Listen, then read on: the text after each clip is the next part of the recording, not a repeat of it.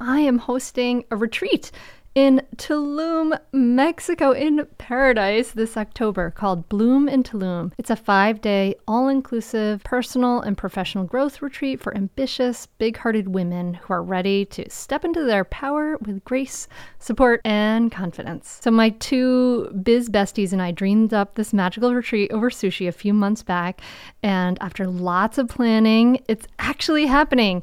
We have mapped out a thoughtful itinerary with lots of downtime to make the most of this beautiful paradise beachside location and also set you up for a powerful and memorable experience of growth. There's only twenty spots available, and all three of us are promoting it to our full community. So that's like over fifty thousand people. So I imagine the spots will fill very quickly. If you are interested in joining us in Bloom in Tulum, go to bloom in tulum dot com for all the details and to complete your application. Also know that early bird pricing ends on June thirtieth, so it's a really good time to secure your spot and save some money. I mean, honestly, like how fun would it be to hang out in person at a gorgeous, luxurious, all-inclusive in October? So head to Bloom in Tulum. That's B L O O M in Tulum. T U L U M. bloom in tulum dot com for all the details and complete your application. I think for whatever reason, marketers who make us think this, that variety is better for kids. They need more. They need more opportunities, like more variety, different textures, different everything.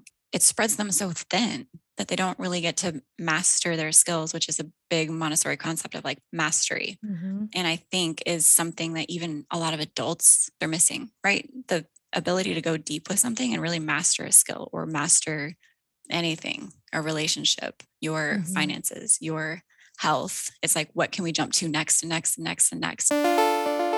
You're listening to the Mindful Mama podcast, episode number three hundred thirty-three. Today, we're talking about resolving to declutter with Krista Lockwood.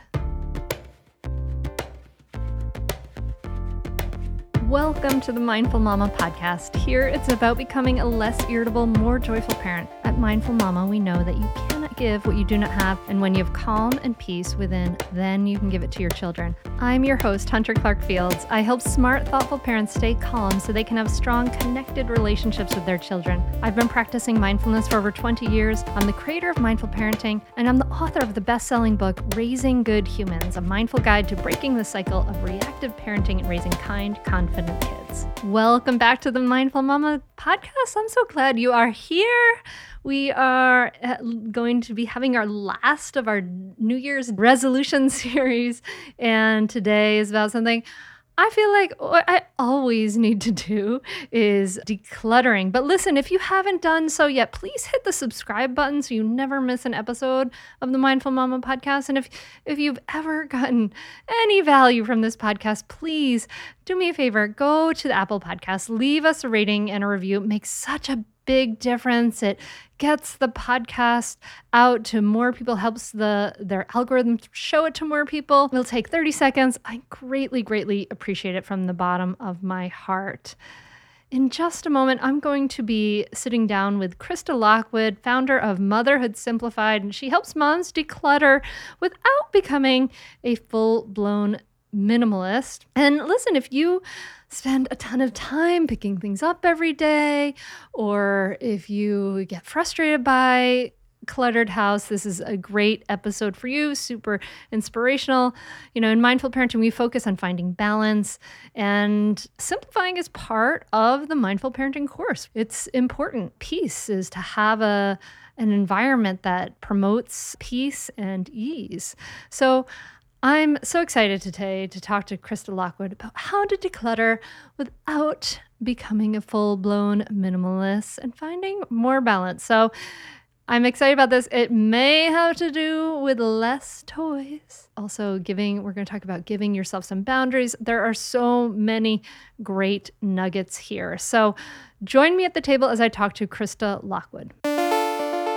Okay, so something you said on your Instagram page really resonated with me, which is you can always get more money, you can always get more stuff, but you can't get more time. Once it's gone, it's gone.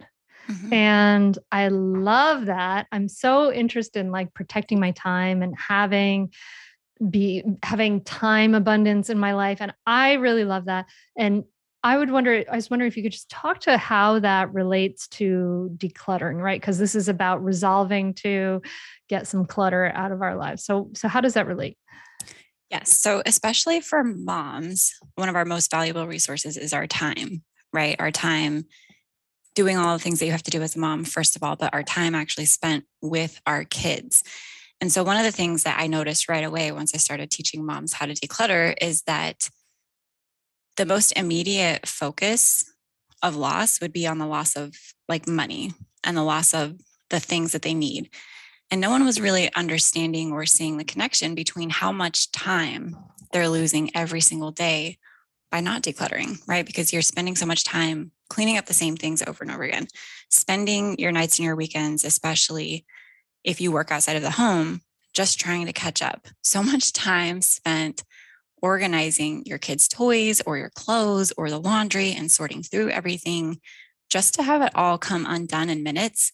And so I'm so glad that you brought this up because it's really easy to focus on, on the money, right? Especially because when you declutter, it almost feels like you're losing the money twice, right? You lost the money mm. when you spent it in the first place, and then you're losing it again, and it almost feels worse to lose it when you let it go and realize that it doesn't really have a strong purpose or value in your life, and you have to let that go. And a lot of times we just see dollars. And so I really like to help mm-hmm. moms shift into seeing how the clutter in the home actually makes them spend their time.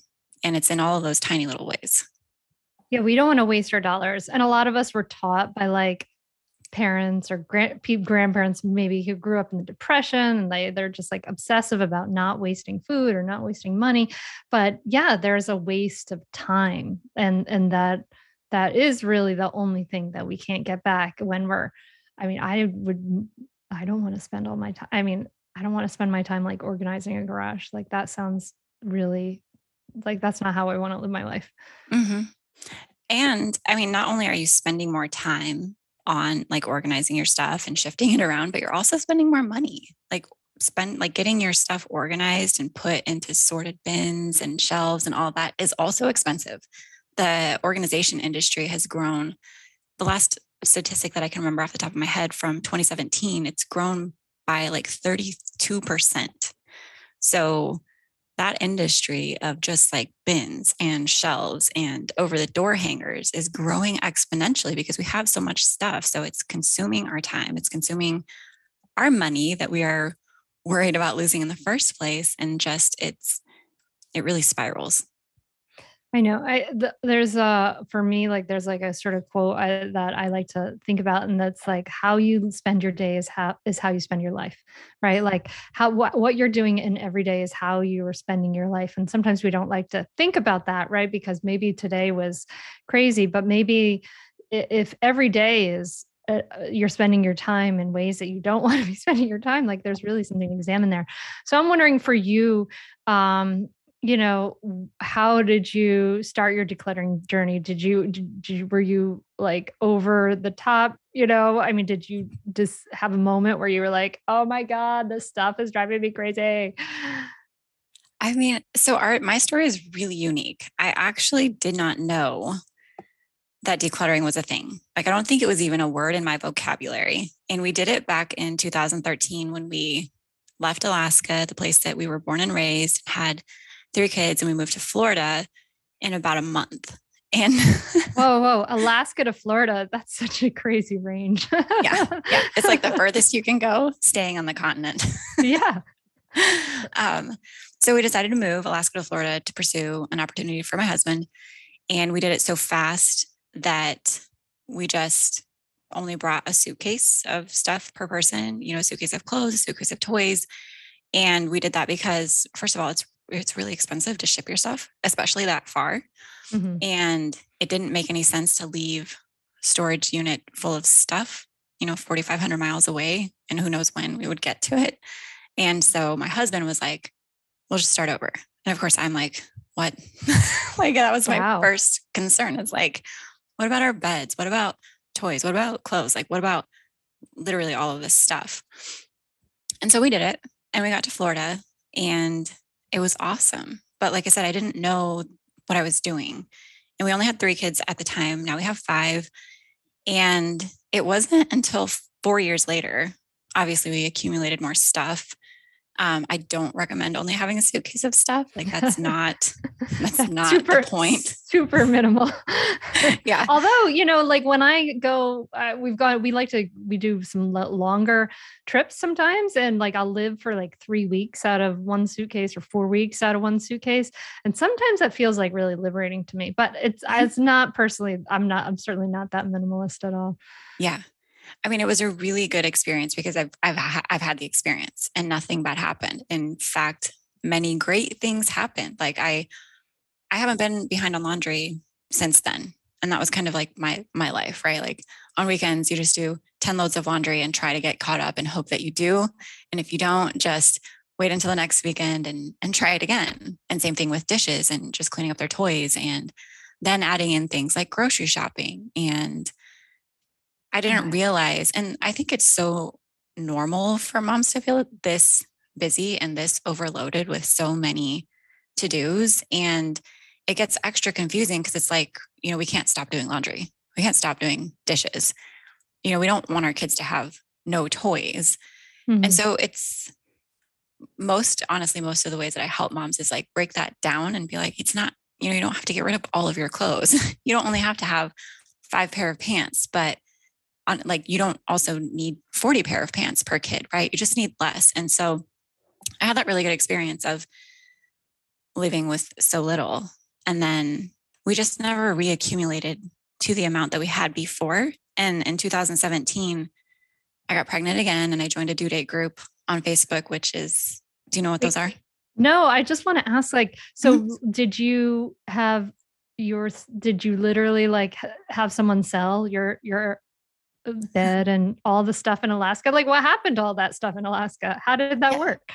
I got rid of it all. Um, so Alaska's pretty small. There was only one donation center that I knew of at the time. In hindsight, you know, I could have like Googled some more. I'm sure there were more local thrift stores, but I held garage sales three weekends in a row.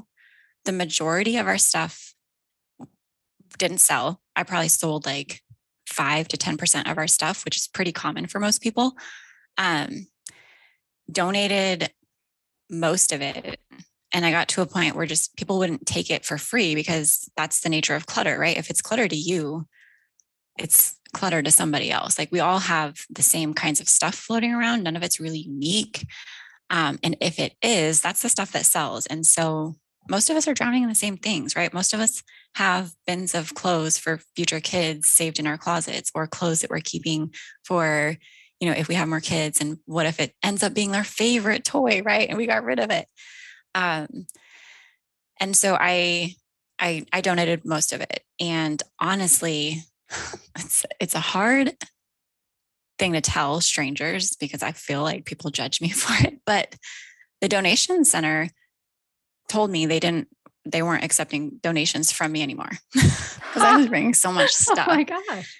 Yeah. And so we had flights to leave and I'm like, I don't know what to do with this stuff. You know, I'm like putting it up in our community Facebook neighborhood group because Marketplace wasn't a thing yet.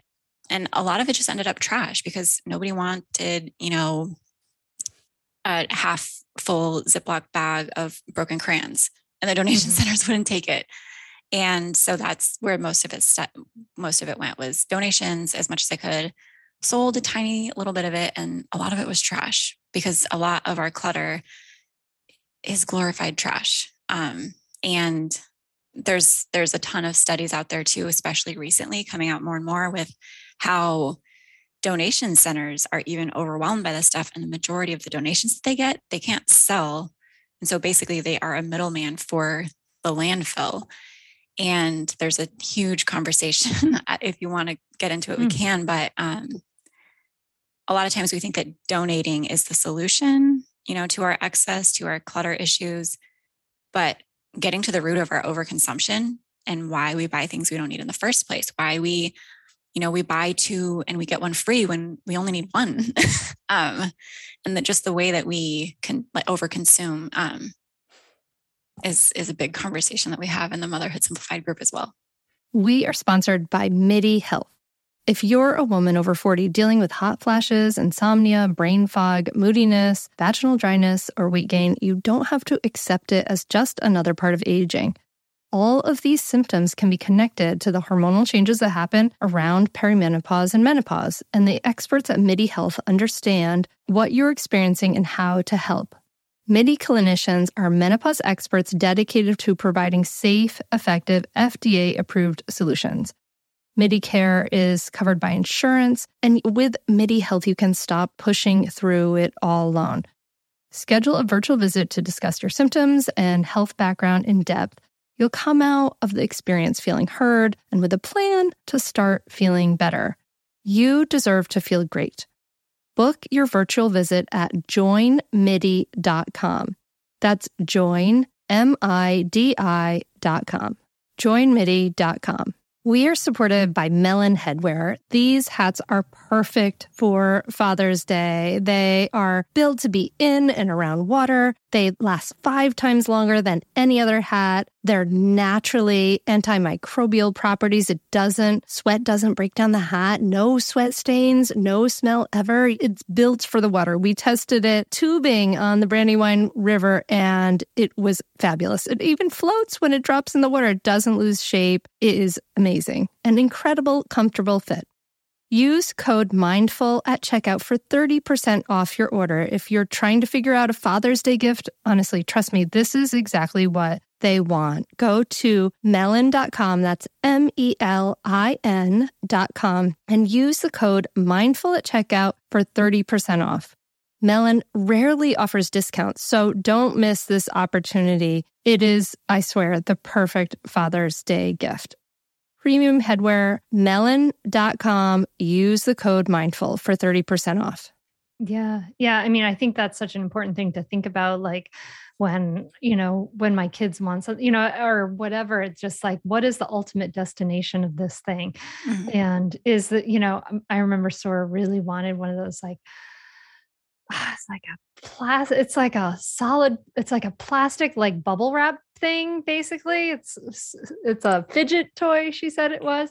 Oh and yeah. Was just poppers. Like, poppers. And I was just like, what the, no, no, I am, you know, absolutely like the, I could just see this is like a thing that's like being produced and then is going into the landfill. So it, mm-hmm. yeah, it is like this, I don't know. I know that whole desire to accumulate thing is like a, is is a whole thing, right? Like I think that's just kind of maybe innate in, in us, right? Like we want to gather, we want, like, actually for, you know, all of human history, like all of human evolution, like that's what we had to do, was to sort of gather. And when we get, you know, if we got rid of something, it was a natural material that would decompose anyway. And so mm-hmm. it's just this, like, now we're in this world where where where nothing goes away, but um But yeah, kind of, kind of that aside, I think we want to, I want, I think that what I love to talk about though, is some of the, some of the, the practical things. So I talk about simplifying in, in mindful parenting.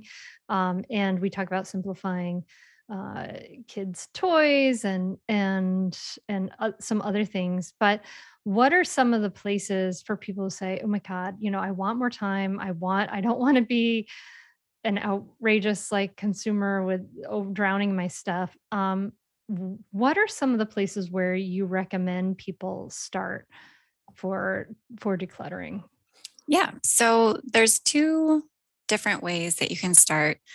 One is with the simplest, right? Because a lot of times we're so overwhelmed and, like, have so much to do in a day already that the idea of going through and, like, decluttering the playroom, right? Or the bedroom that's full of toys is just like, it's daunting. So if you can start with something very, very simple, very small, like under your kitchen sink or under your bathroom sink, is a really great place to start because there's likely a lot of trash. You'll likely be surprised by having duplicate items or at least duplicate products, you know, that do the same thing. And you're like, why did I get three versions of the same thing? Or just find tools, like cleaning supplies and tools that are, you know, they're old, they've lived their life, they can go, or even consolidate things like bags of cotton balls or Q-tips, because toothpaste, even if you have kids like mine who open them all, right? Like, why? Why don't you just use one? Krista, what do I do about rags, right? So one oh, okay. of the th- things I have under my kitchen, my bathroom sink is like, I had a rag bag, but that rag bag has like grown because clothes get holes in them and you, you know, I just rip them up to make them rags. But then I don't like use the rags that much. What do you do with rags? Like, what do people do with that? Textile recycling. That's such a good question, because a lot of people, that's one of the things, you know, we want to, we want to mindfully consume. We want to mindfully yeah. declutter, recycle, reuse. And the truth is, or at least the truth that I've seen, everybody can feel free to, you know, take their own truth, but we just have too much, right? We have too many pieces of clothing currently to turn into rags to use. That worked really well. I actually did a podcast episode with my grandma about this. And she was like, I used to do that with my clothes, and I still do that with my clothes, but it was different because she's been able to kind of see the progression and the change. She was like, it was very different. You know, I made my kids' clothes. They had seven full outfits and it could go through two or three kids. And by the end of that, I just had a little stack of clothes that I could turn into rags. It's different when we try to use that kind of a practice, when we have mass-produced clothing and closets full of clothes. Like, we don't need closets full of rags. And so one of the solutions that I found that a lot of moms use are textile recycling. And there's actually a lot of them are popping up in like parking lots. If you just Google textile recycling near me, it just looks like a little drop box, almost like a little mailbox. Uh-huh. You can drop your, your clothing items in there so that they can get recycled into other things. And as far as the rags that you want to keep for yourself, because I think that's really smart too, like we should do that, right? If we have it, why wouldn't we just use it? Um, give yourself a boundary. So one drawer, right? Or one basket. And once mm. it starts to get full, you take it to the textile re- recycling, or you go through and get rid of the ones that have been used up enough to where you can be like, I mean, clothing really is a consumable item. Technically, it's not meant to last forever. Mm. So just go through and get rid of the ones that are, are, well, they've lived their life and they can go mm-hmm. to the trash, or send the ones that you just have an excess of to be recycled. I think that's a really great option that's come out recently, is the textile recycling. It's becoming more mainstream. Stay tuned for more Mindful Mama podcast right after this break. I'd say definitely do it. It's really helpful. It will change your relationship with your kids for the better. It will help you communicate better.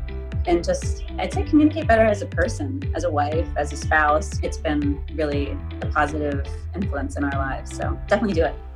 I'd say definitely do it. It's so worth it. The money really is inconsequential when you get so much benefit from being a better parent to your children and feeling like you're connecting more with them and not feeling like you're yelling all the time or you're like, why isn't things working? I would say definitely do it. It's so, so worth it.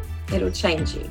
No matter what age someone's child is, it's a great opportunity for personal growth, and it's a great investment in someone's family. I'm very thankful I had this. You can continue in your old habits that aren't working, or you can learn some new tools and gain some perspective to shift everything in your parenting. Are you frustrated by parenting? Do you listen to the experts and try all the tips and strategies, but you're just not seeing the results that you want?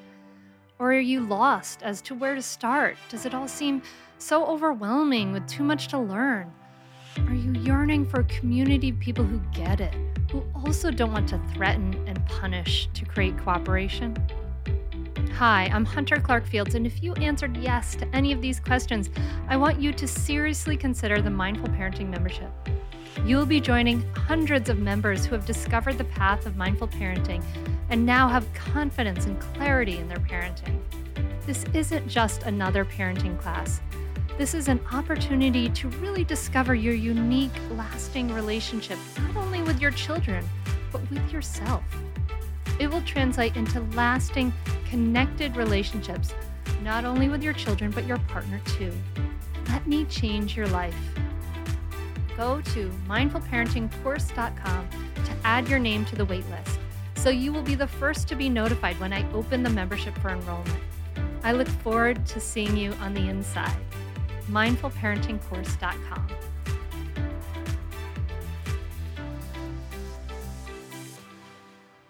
That's so cool. I'm going to have to look for that. I'm I'm excited now that I have an option, because I can do plastic bag recycling. I can do all that stuff. But um, what are, I mean, so it was funny because um, my, I, I asked my, uh, the team, the like Mindful Mama mentor team, I'm like, I'm talking to Krista.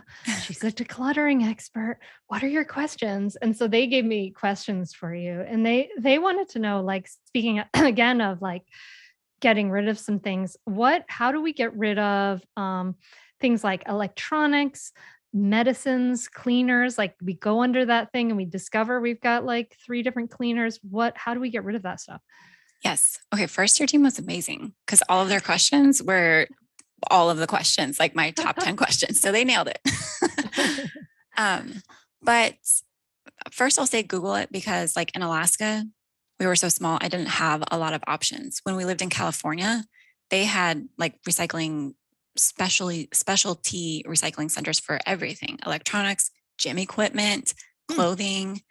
Mm. Um, so Google it. Like electronic recycling is pretty common, where you can just go mm-hmm. drop your electronics off. I would call your fire department or police station for things like medications, mm. um, because they properly dispose of that. I know some people, like, I didn't know these things. Like my community actually taught me a lot about these things, but some people were like, oh, just flush the medications down the toilet. Oh, yeah, no, you and people are like, no, yeah, no. Um, you should tell people why too, because that's important. Yeah. It gets into the water supply.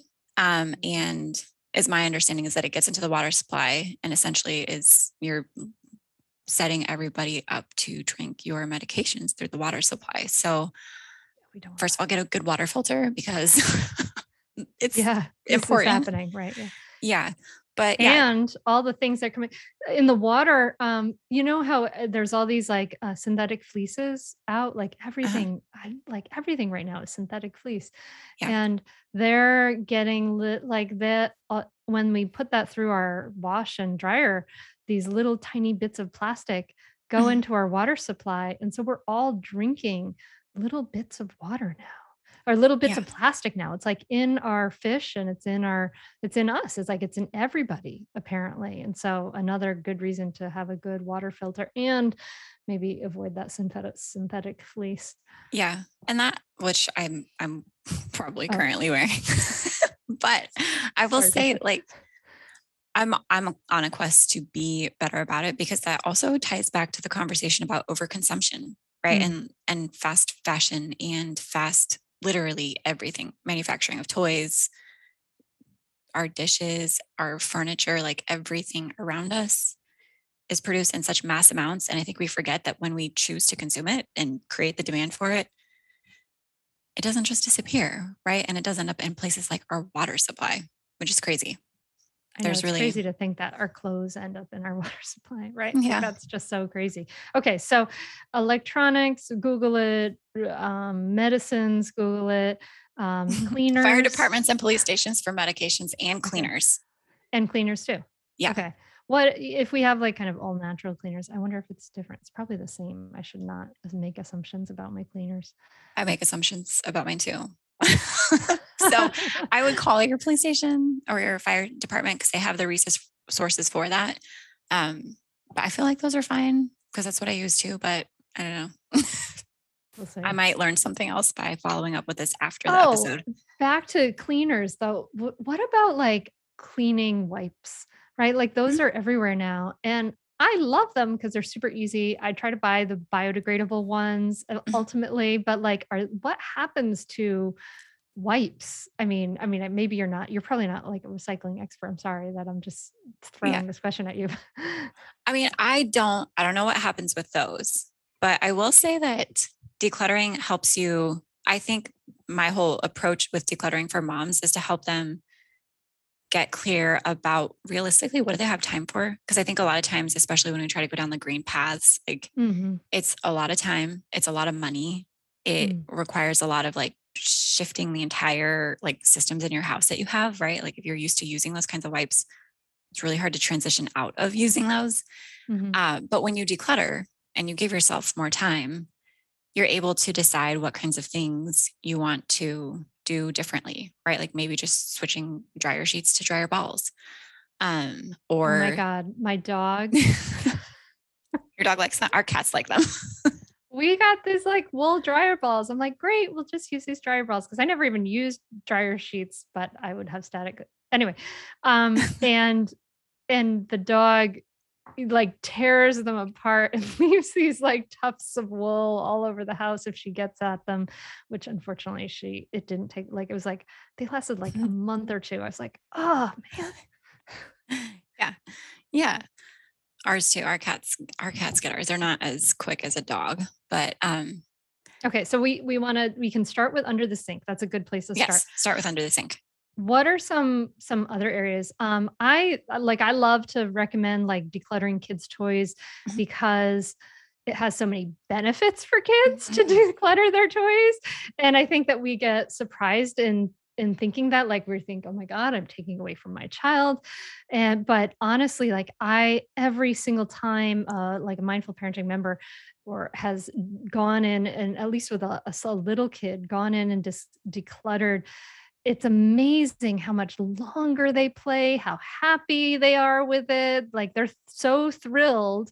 And, you know, I used to do like a kind of a toy purgatory where I'd keep the toy, the stuff around for a little while and just make sure it wasn't being missed. But is that a place you recommend? Yes. Uh, going in? Yeah. Tell yeah. us about it. Okay. I have so many things to say about toys because when we left Alaska, I was actually, I'm a teacher by trade, Montessori trained, and I had a little school that I ran. I rented a thousand square foot house and just had a little um, in-home center basically so I could be with my kids and do what I loved. And I did not know about decluttering then. And it was probably more overwhelming to have the toy clutter there than it was to have it at home.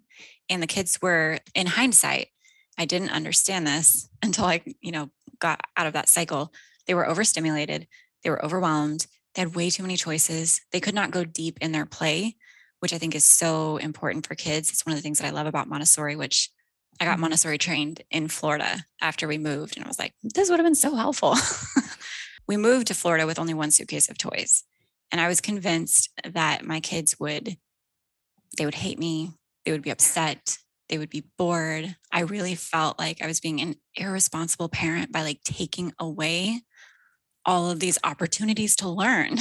Um, and when we got to Florida, the way that they played was so different and wonderful with like, I just don't have any other way to explain it. They played with each other. They played for hours at a time. Their creativity just skyrocketed. And I remember um, the first house that we lived in, we had this big blank wall and they just filled it up with like ceiling to floor because I let them have tape and just tape their pictures up on the wall. And they got so creative and they would create games and storylines with their stuffed animals, which we still have a decade later, almost a decade later, of all of their little stuffed animals with like birthdays and businesses and storylines and like drama and families and all of these things, because decluttering the toys really allowed them to actually go deep in their play, which I think is much more, I think for whatever reason, honestly, I think it's marketers who make us think this, that variety is better for kids. They need more, they need more opportunities, like more, more variety, like different textures, different everything. And it, it spreads them so thin that they don't really get to master their skills, which is a big Montessori concept of like mastery. Mm-hmm. And I think is something that even a lot of adults, adults are missing, right? The ability to go deep with something and really master a skill or master anything, a relationship, your mm-hmm. finances, your health. It's like, what can we jump to next and next and next and next? And so I'm super passionate about decluttering toys too. You don't have to get rid of all of them. Just like get rid of some of them. Yeah. Yeah. I, I saw the same thing happen with my daughter, with both of them. I remember the first time, like I was so scared she was going to be so mad at me because I had like gotten rid of like seventy percent of her toys in from her room. And she was so happy. She played for hours by herself. She loved it.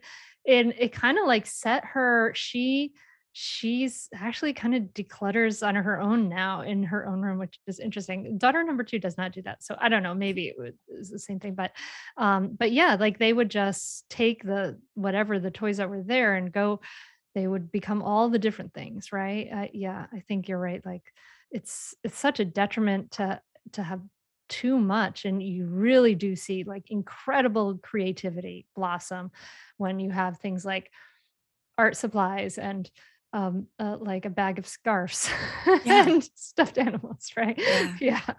yeah. And I saw it as well in classrooms, because when I was living in Florida, I, again, I didn't really know decluttering was a thing or, or, or that people did it on purpose, but I always fell into these roles at every school that I worked in as the one to help them declutter their classrooms, because they would be having behavioral issues. You know, kids, they're like, we can't get the kids to play with the toys. You know, they just want to throw the blocks. They just want to smash the markers. And I would come in and be like, just have less. And every time the teachers would be like, but we have so many kids, we can't have less. And every single time, like the very next day post decluttering, they would be like, the classroom is so quiet, right? And it's because the kids actually could, they weren't overstimulated. They could actually see, you know, one marker to use instead of like digging through and, and trying to decide which of the thirty markers they should use. Um, so I, I've been able to see the benefits for kids, both in classrooms and at home. And it's, it's universally very beneficial for kids to, to have less. Hey there, I'm Debbie Reber, the founder of Tilt Parenting and the author of the book, Differently Wired. The mission of Tilt is to change the way neurodivergence, whether that's having a learning disability, having A D H D, being gifted, autistic, or some combination of all of the above, is perceived and experienced so differently wired kids and the parents like us raising them can truly thrive. On the Tilt Parenting podcast, I get to talk with authors, therapists, educators, and parenting experts who are committed to this mission. I ask the questions my listeners are most curious about when it comes to supporting our kids. And in turn, my guests share strategies for challenges, out-of-the-box ideas for navigating school, best practices for therapies, tips for advocating, and so many thoughtful insights on what it really takes to help our kids grow up feeling seen and respected so they can create awesome lives for themselves. I know that raising a differently wired kid can feel overwhelming and isolating, but I promise you, you are not alone, and it can feel so much better. If you're on this parenting journey, come listen to Tilt Parenting. Together, we can shift this paradigm and show up for our exceptional kids with hope, possibility, and joy.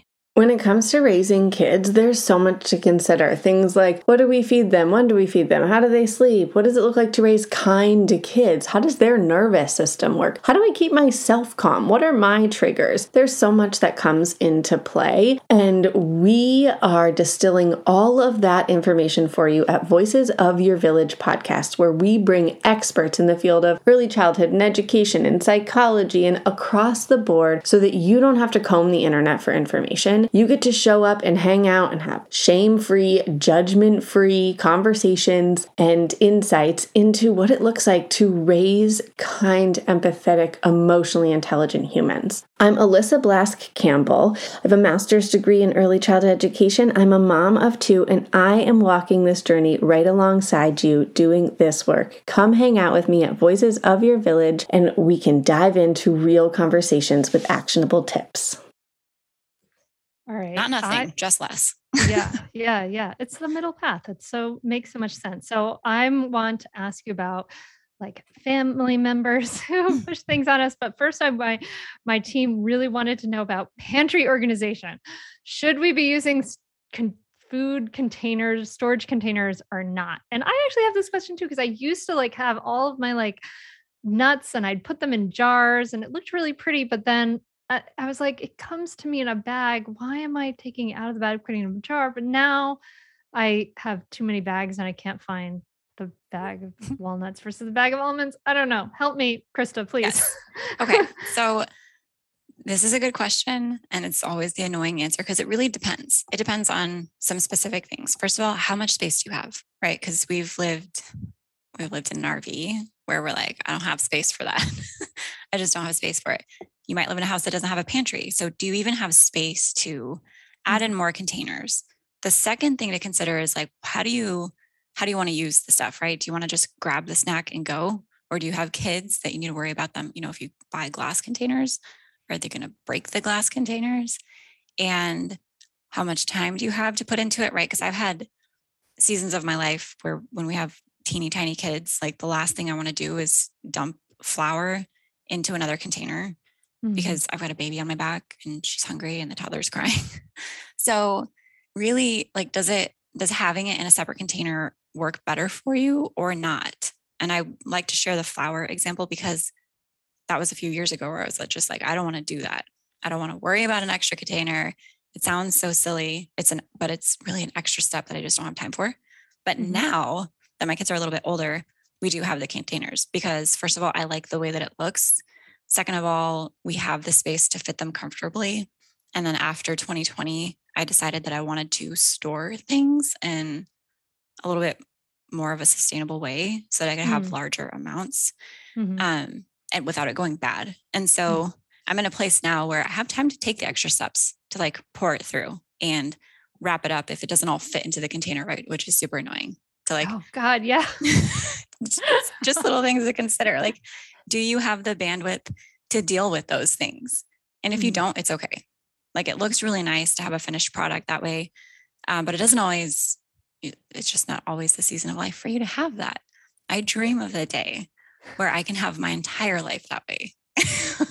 But with five kids, I just do it the ways that I can for now. Yeah. Yeah. Really, how much happiness is your Instagram pantry going to give you? You know, like yeah. it's like, yeah, exactly. Yeah. And there's the time factor. Okay, great. Yeah. Um, all right. So I, we, my team members have some family members who really want to show their love with the toys.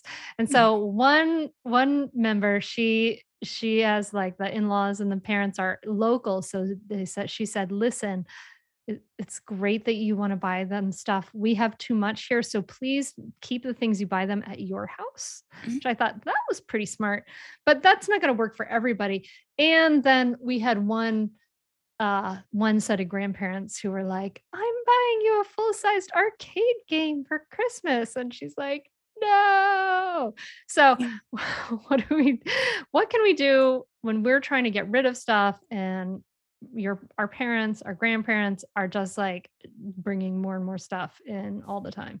Yes. Okay. So there's a lot of different points that come together for this. I want to first say that I feel everybody's pain on this. I was gifted a ball pit with six hundred balls at the oh, beginning no. of the pandemic and two toddlers. And I was like, thank you. Like, I know that gifts are an expression of love. Thank you. And this makes my life so hard.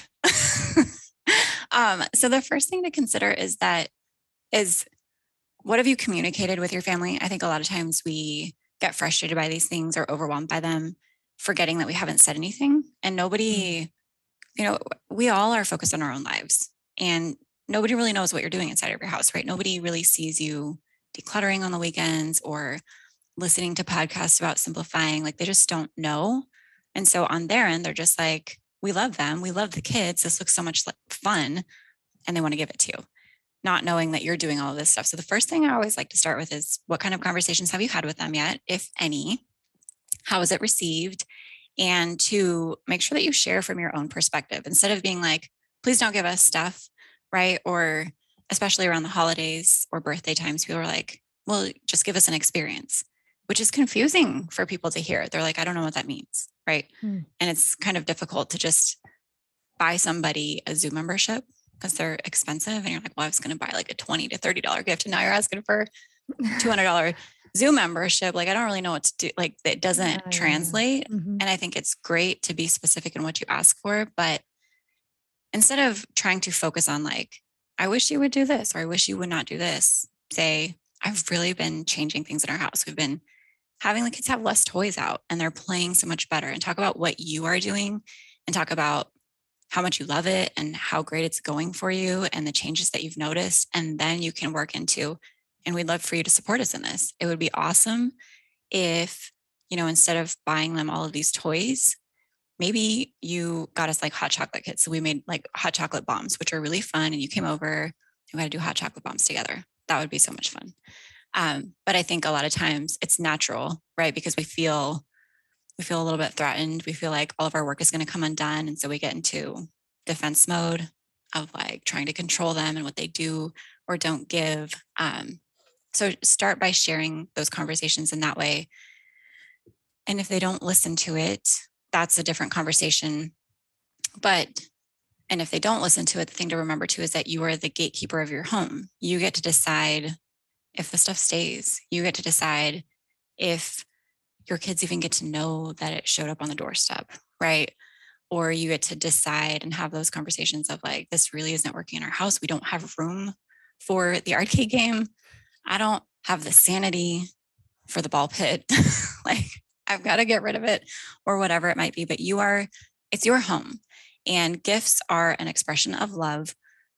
The gift is in the giving, right? The gift is when somebody thought of you and was like, I wanted to give this to you. It's not in keeping things forever.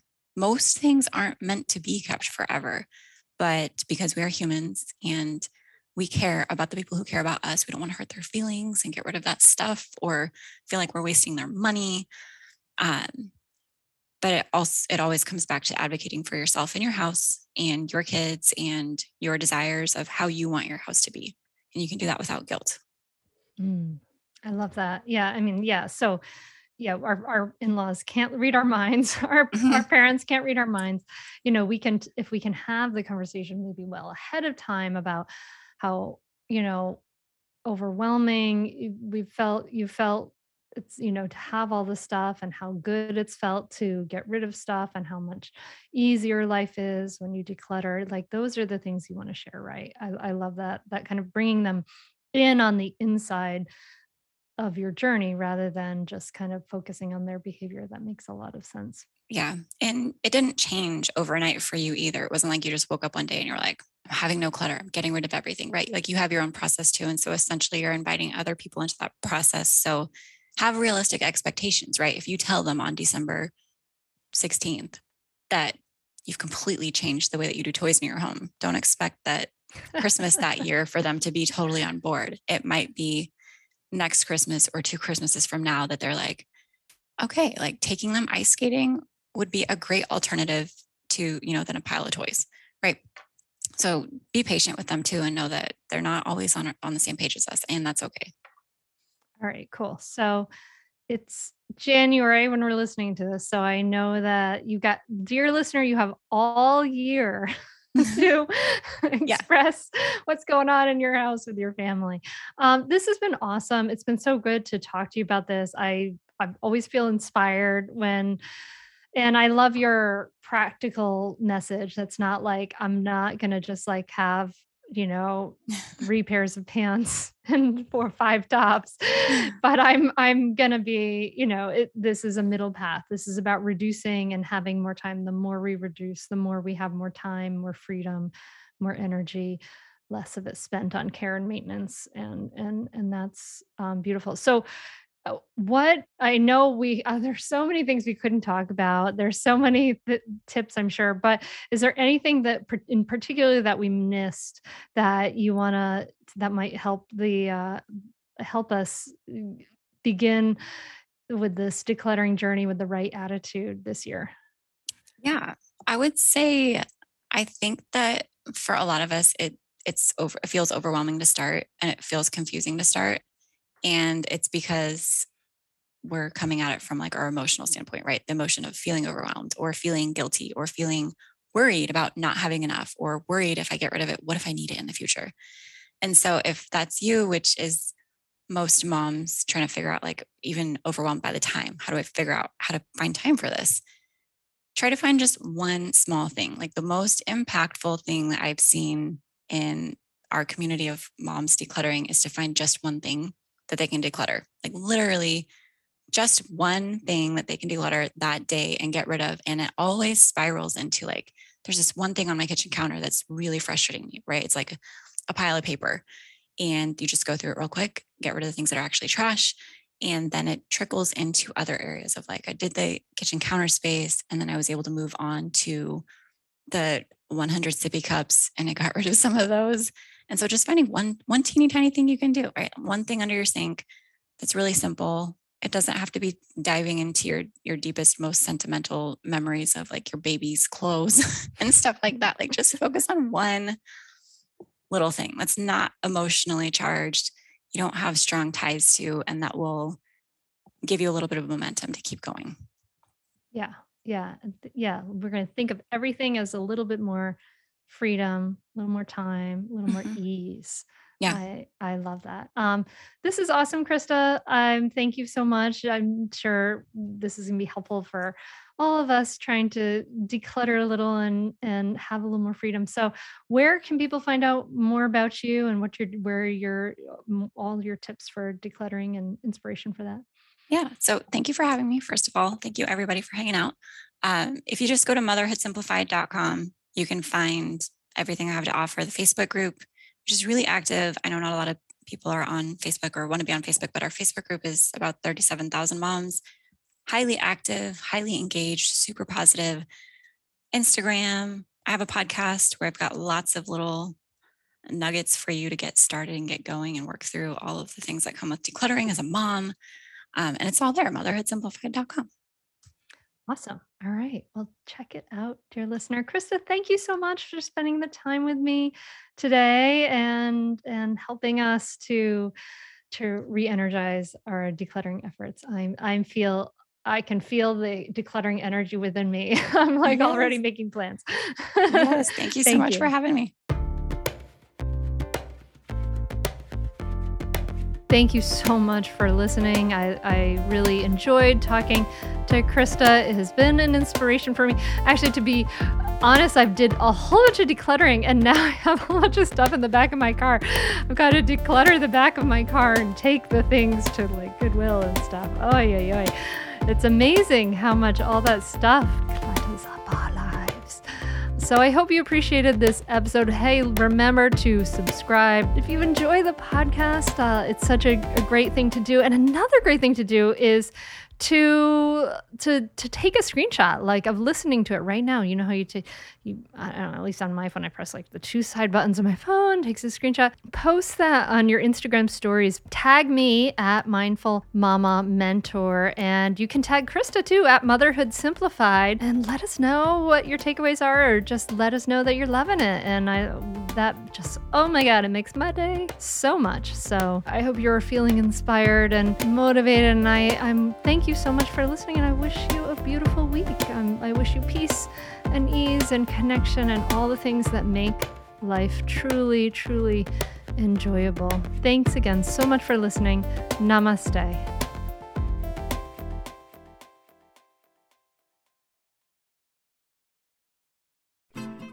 I'm Margaret. And I'm Amy. And together we host the podcast, What Fresh Hell, Laughing in the Face of Motherhood. Margaret, I would say you're sort of a where are my keys kind of mom.